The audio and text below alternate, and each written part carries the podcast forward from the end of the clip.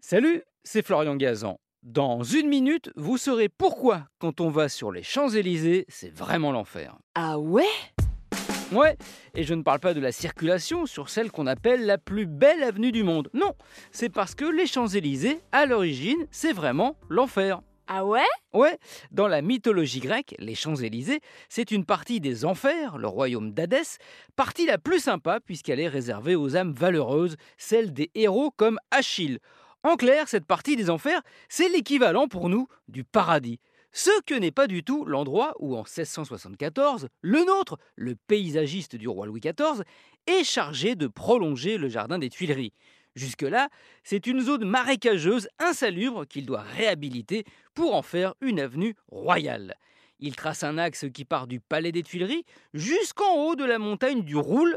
C'est comme ça que s'appelait l'endroit où se trouve maintenant le rond-point de l'Étoile. Ah ouais? Ouais, il dessine une longue avenue avec sur les côtés des tapis de gazon et des allées d'arbres. Elle est baptisée Grand Cours, et puis son nom va changer plusieurs fois. Grande Allée du Roule, puis Avenue de la Grille Royale, puis Avenue du Palais des Tuileries. Finalement, elle devient définitivement l'avenue des Champs-Élysées en 1704. Louis XIV fait ce choix de nom pour bien rappeler aux gens hein, qui fréquentent cette avenue qu'il leur offre le privilège d'accéder à un lieu royal auquel leurs conditions ne leur donnent normalement pas droit, comme une autorisation d'accéder un court instant au paradis, que cette avenue est toujours aujourd'hui, par exemple pour le vainqueur du Tour de France. Merci d'avoir écouté cet épisode de Huawei, peut-être sur les Champs-Élysées.